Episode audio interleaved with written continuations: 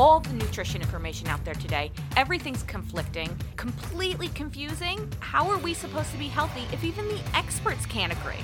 This is Outspoken Nutrition. I'm your host, Laura Timbrook, and we're going to break it all down. Hey, everybody, welcome. Please forgive the gray hairs today.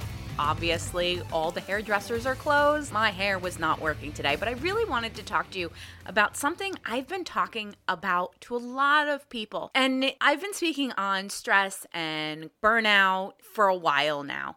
And one of the biggest things I've noticed over the last few years is our healthy lifestyle is actually making us really stressed out, which is crazy because aren't we supposed to be healthy and with healthy comes less stress? Well, that's not what I'm finding. And let's talk about this for a little bit. A lot of times we go through stress management and we have some great tools from our stress management seminar, or maybe we went through a dietitian or a nutritionist and they gave us this awesome meal plan that's going to make us feel great. But it doesn't fit into who we are and our daily lives. So now we're trying to take something that doesn't fit into our life and try to kind of put all these pieces together and it often doesn't work real great and it just leaves us stressed out. Maybe the first two, three days on our diet, we're feeling great, and then something happens. Maybe we don't have an ingredient or we're just stressed out from work or our kids have a sport. And the next thing we know, we are all off course. We're really mad that we don't have the ingredient to make our food, or we might have to make two or three dinners for everybody, and it just becomes really stressful. Or maybe you're going through that stress management class and you started putting in 5, 10, 15 minutes of self meditation, journaling, but again, maybe you overslept, maybe you didn't have the time. And again, it starts being more stressful because now we set these goals and we can't reach it. So now we're really kind of entering this failure phase and we don't make the changes and things just fall apart. And then we go back to where we were. But we know back to where we were wasn't working because it was the whole reason why we took that course or hired that nutritionist and dietitian. So, what do we do? Well, the first thing is whenever you're working with somebody, make sure they align with you. If your favorite food is hamburgers and you're hiring a plant based nutritionist, might not work out so well for you. Find somebody that kind of fits into your lifestyle. If you are in your late 50s or 40s and you have kids, maybe teens or college age, and you're in this crazy lifestyle, or maybe you have young kids and you're younger, try to find a person you're working with that's similar or have gone through something you have gone through. Some of the biggest mistakes I see when people come to me for health coaching is that the person before me usually didn't fit into them. They might have been going through menopause and in their late 50s and hired somebody that's 22 and still lives at home, mom and dad.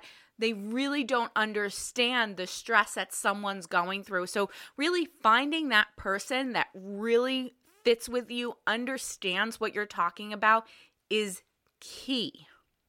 The next thing is finding what will work for you. And I know a lot of times this is the hardest part because a lot of times when we're trying to find a healthy lifestyle, we already know all the ones that haven't worked before. But I'm sure within there, there has been something at some point that has worked. And that's key in really understanding what has worked. But then once we understand what has worked, find out why you stopped. There's obviously a reason why you stopped because if not, you still would have been on that path, right? So finding out why we stopped, was it too difficult? Was the foods too hard to find? Was it a schedule that didn't fit into your everyday life schedule? Because once we know what has worked and why it didn't stick, we can really easy alter that to fit into your everyday.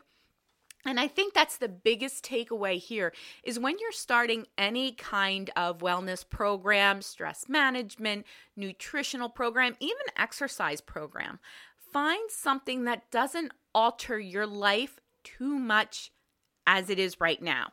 Now, obviously, we're making changes, so we're going to have to make some sacrifices and some changes. But we can't make something that's going to really alter the day to day activities in our life. Listen, if you know you have to take your kids to soccer practice at five o'clock, setting a gym time at 4:30 in the afternoon, we know that's not going to work. And even if you do arrange for a driver, that is the Achilles heel because one time or several times that driver's not going to be able to make it and that railroads you. And if you are in that situation, make sure you have a backup plan that if this does happen, this is how I'm going to handle it. Because once we understand how we're going to handle it, it takes the stress away. Or if it's not totally away, it at least reduces it. So we have a plan.